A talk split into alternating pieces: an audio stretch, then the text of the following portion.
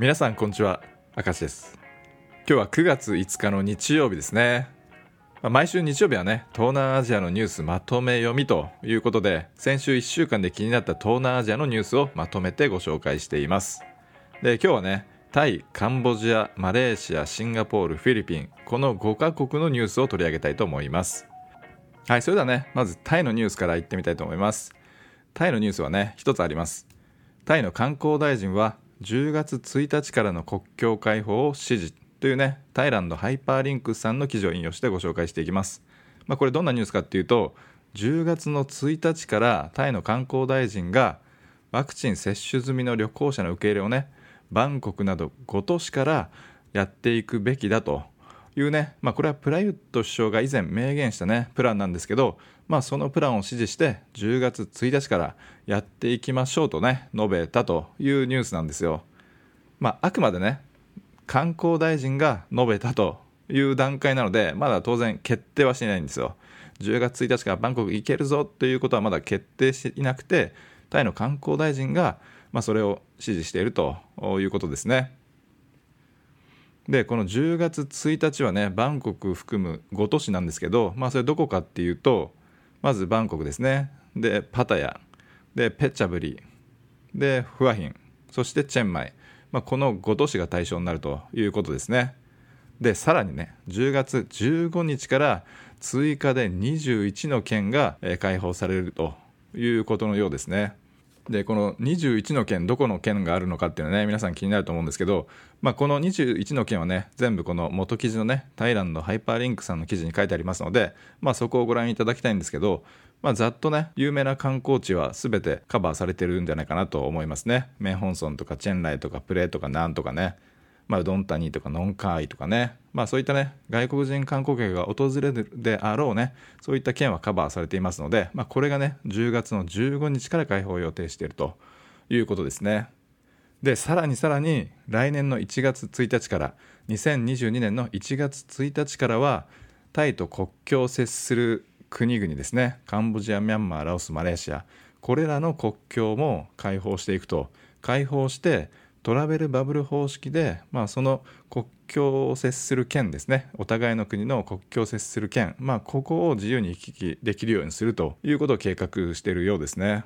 まあ、なので国境が開くといってもね昔のようにインドネシア半島の横断みたいなね、まあ、そういったね大陸の横断縦断系のバックパッカースタイルのね旅がまたできるようになるというわけではなくてあくまでねこの国境周辺国境周辺を自由に行き来できるようになりますと。いうことのようですね。まあでもね、これはもし実現されると、まあ、大きな一歩じゃないかなと思います。まあこれはね、すごく期待したいと思います。で、10月からね、開放できるのかということなんですけど、まあこれはね、対象となる地域の住民の7割以上が2回のワクチン接種をね、完了しているっていうのがね、これが最低条件なんですよ。で、それをもって地元の行政とか保健局とまあ、相談をして開放するかどうか最終的に決定していくということなんですよね。でバンコクでいうと、まあ、10月1日までに7割の住民が2回の接種を終えるというのはねこれ今のペースだとちょっと厳しいと思いますねで僕は2回目が10月26日なので、まあ、10月1日にねオープンしてガーッと外国人入ってくると正直ちょっと怖いなっていうのはあるんですけどまあ、おそらくね、まあ、11月、まあ、年内にはね、間違いなく、まあ、バンコクに限って言うと、7割達成できるんじゃないかなと思うんですけど、まあ、10月1日っていうのはね、まあ、ちょっと厳しそうだなと思います。まあ、これはね、また9月中はね、どんどんこのニュース続報出てくると思うので、まあ、このタイのラジオでのね、お届けしたいと思います。はい、続いてはね、カンボジア。カンボジアは2つのニュースがあります。で、カンボジア1つ目は、セブンイレブンがカンボジアに初出店したというニュースですね。これは流通ニュースさんの記事を引用して紹介します。タイでセブンイレブンを展開する CP グループがプノンペンにセブンイレブン1号店を8月30日に開店したということで、まあ、これねカンボジアで初めてセブンイレブンができたということなんですよね。まあ、これ正確に言うとタイの CP グループの中の CP オールっていうね、まあ、この CP オールがねタイではセブンイレブンを展開してるんですけど、まあ、その現地法人として CP オールカンボジアを設立して、まあ、そこがねカンボジア国内でセブンイレブンを展開していくということですね。で、この1号店を皮切りに、まあ、今年中にね、何店舗かね、出店していくことを計画しているようですね。でこのカンボジア第1号店ねどこにできたのかというとでこれね Google マップで調べてみたんですけど、まあ、プノンペンのねメコン川とトンレサップ川のちょうど中州にあたる地区ですね。でここに CP オールカンボジアがですねのビルがあるんですよ。でそのビルの1階に入居したようですね。もう Google マップで写真出てますね、まあ、概要欄にねこの Google マップのリンク貼っておきますので、まあ、気になる人はね是非そこから見ていただければと思います。でこのセブンイレブンはね2021年の5月末現在で世界で7万6986店舗を展開していてでカンボジアがね進出する17番目の国になりますということですね。でこの7万ね7000人7万7000店舗あるうち、まあ、日本はね当然世界で一番数が多くて2万1208件。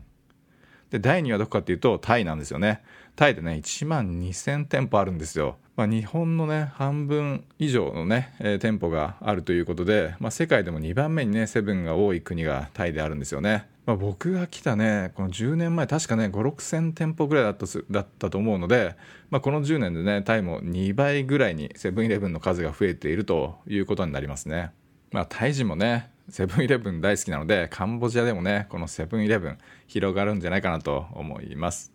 で続いて2つ目ですね。2つ目はね NNA さんの記事で、まあ、首都のプノンペンで在住日本人向けにコロナのワクチン接種が実施されましたというニュースですね。でこのワクチンは日本で生産されたアストラゼネカ製のワクチンで8月30日31日の2日間に実施されたということです。でこれまでねカンボジアでは日本が承認していない中国製のワクチン、まあ、シノバックとシノファームですね。まあ、これらのねワクチンというのがメインで、まあ、現地に住んでいる日本人の間ではねいやちょっと中国製打ちたいけどでもそれ以外選択肢ないしということで、まあ、結構ね懸念が高まっていたということでね、まあ、今回日本産のアストラゼネカが接種できたということでね僕現地在住の日本人からはね安堵の声が広がっているということのようですね。でこの接種はね、まあ、プノンペンで開催されたんですけどまあ、このプノンペンに住む人だけじゃなくてね、まあ、シェムリアップねアンコールワットで有名なシェムリアップまあ、このシェムリアップからもね、カンボジア日本人会の協力のもと、まあ、有志らによってね、プノンペン行きのね、バスも運行されたということで、もうみんなでね、在住者一致団結して、まあ、ワクチン接種が行われたということですよね。で、まあ、日本政府はね、このカンボジアに、日本で生産されたアストラゼネカ製のワクチンをね、100万回分ね、供与したんですよ。まあ、これを受けてカンボジアのね日本人会がカンボジア政府に日本政府がね承認しているこのアストラゼネカのワクチンのね接種をまあ、要望したということなんですよ。まあ、それがね、今回実を結んだということで、まあ、この日本人会のね、働き素晴らしいなと思います。はい、それでは続いてマレーシアですね。マレーシアのニュースは一つあります。で、これはね、先月お伝えしたマレーシアの長期滞在向けのビザ MM2H がね、今年の10月から条件が大幅解約されるというニュースの続報になります。これはね、シンガポールの日本語メディアアジア X さんの記事を引用して紹介します。MM2H の申請条件厳格化、内務大臣が再検討を約束という記事になります。で、MM2H の条件が厳格化されることについてハムザ内務大臣は再検討を行うことを約束したというニュースになります。これはね朗報じゃないかなと思います、まあ、もう少しね記事を詳しく説明していきますね。じゃあそもそもなんでこの条件を厳格化したのかということについてこの大臣はねこういうふうに述べています。この MM2H で長期滞在ビザを取得したにもかかわらずマレーシアに居住してない人々が7000人に上っていることがこの条件厳格化の理由だったというふうにねこの大臣は述べています。マレーシア政府としてはまやっぱりねそのビザをね発給したはいいけど、まあ、住んでくれないと、まあ、そうなると当然お金も落としてくれないので、まあ、そのビザだけもらっうというねでお金を落としてくれない、まあ、これだと全くねそのマレーシア政府にとってはメリットがないので、まあ、であればね条件を厳しくして人数が減ったとしても、まあ、ちゃんとねマレーシアの経済に貢献できる人のみに長期滞在向けビザを発給した方が、まあ、これは国にとってメリットがあるだろうということでね今回のこの10月からの申請条件の厳格化に至ったということのようなんですよ。まあそう聞くとねまあ、それは確かにそうだよ そうだろうなと思うんですよね。まあそれでもね当然そのマレーシアにね全く住まないという人の方がね人数としては少ないとは思うんですけどもで当然ねこれ既存のこの MM2H ホルダーの方からはねもうめちゃくちゃ反発があってですね、まあ、さらにねそのホルダーの方だけじゃなくて、まあ、そのビザの代行業者とかねあとそのコンドミニアム売ってるね不動産業界とか、まあ、そういった業界からもねすごく反発があって、まあ、そういうこともあってね、まあ、この今大臣は再検討をしようということを発表したようなんですよ。でこの記事によるとすでにこの MM2H ビザを取得している人については条件を再考するということなんですけどじゃあ新規申請者についてはどうなるんでしょうかね。まあ、この条件厳格化の理由が MM2H のビザ取得したにもかかわらず、まあ、マレーシアに住んでくれないということであれば、まあ、この最低滞在日数をね、まあ、今までこの最低滞在日数っていう縛りがなかったらしいんですよ。まあ、なので今回この条件厳格にあたっては最低ね90日はマレーシア国内に滞在してくださいというね条件を設けられてるんですけどまあそれであればねこの最低滞在日数だけをね条件として新たに設定するということでもいいんじゃないかなと思うんですけど、まあ、これはね、マレーシアにね、長期滞在している人、そしてね、今後マレーシアに移住を検討している人にとっては、まあ、本当に一大事だと思いますので、まあ、このニュースはね、また続報があり次第お届けしたいと思います。はい、それでは続いてシンガポール。シンガポールはニュース一つあります。ギグワーカーの保護策を導入へというね、日経新聞さんのニュースを取り上げたいと思います。シンガポール政府はネットを介して単発の仕事を請け負うギグワーカーの保護策を導入する、まあ、このギグワーカーっていうのは日本ではね例えばウーバーイーツの配達員とかがねそれにあたります。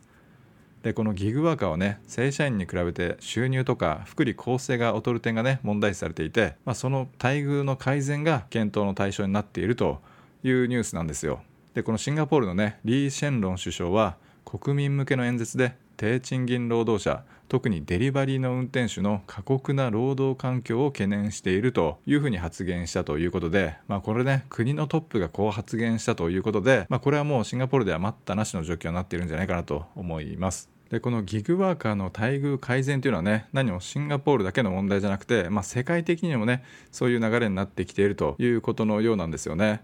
でこの記事によるとイギリスではね今年2月最高裁判所がウーバーの運転手は従業員だと認定したとでそれを受けて3月ウーバーはイギリスの約7万人の運転手を労働者として扱い最低賃金を保障すると発表したと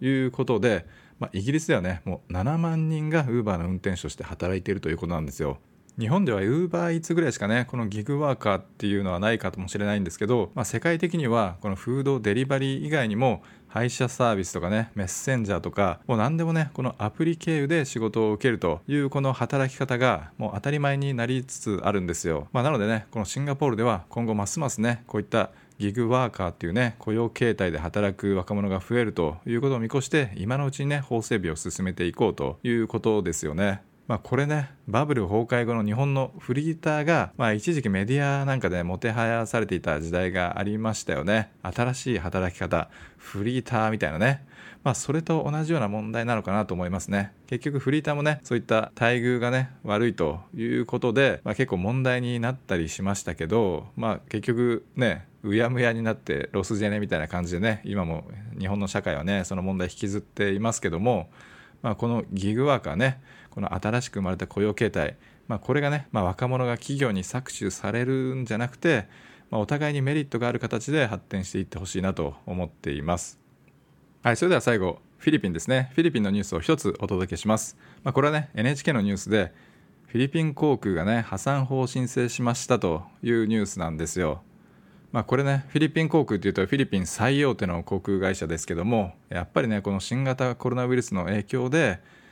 まあ、収益が悪化して、まあ、この度破産法を申請しますということですね。まあ、運行は継続されるということなので、まあ、完全にねそのなくなってしまうわけではないのでそこは安心ではあるんですけども、まあ、やっぱりね、まあ、これフィリピンに限らず、まあ、タイ航空もね今同じような状況になっていますし、まあ、なかなかね以前のようにね国際線をねバンバン飛ばせるようにならない限りは航空会社っていうのはね、まあ、これからも厳しい状況が続いていくのは間違いないですよね。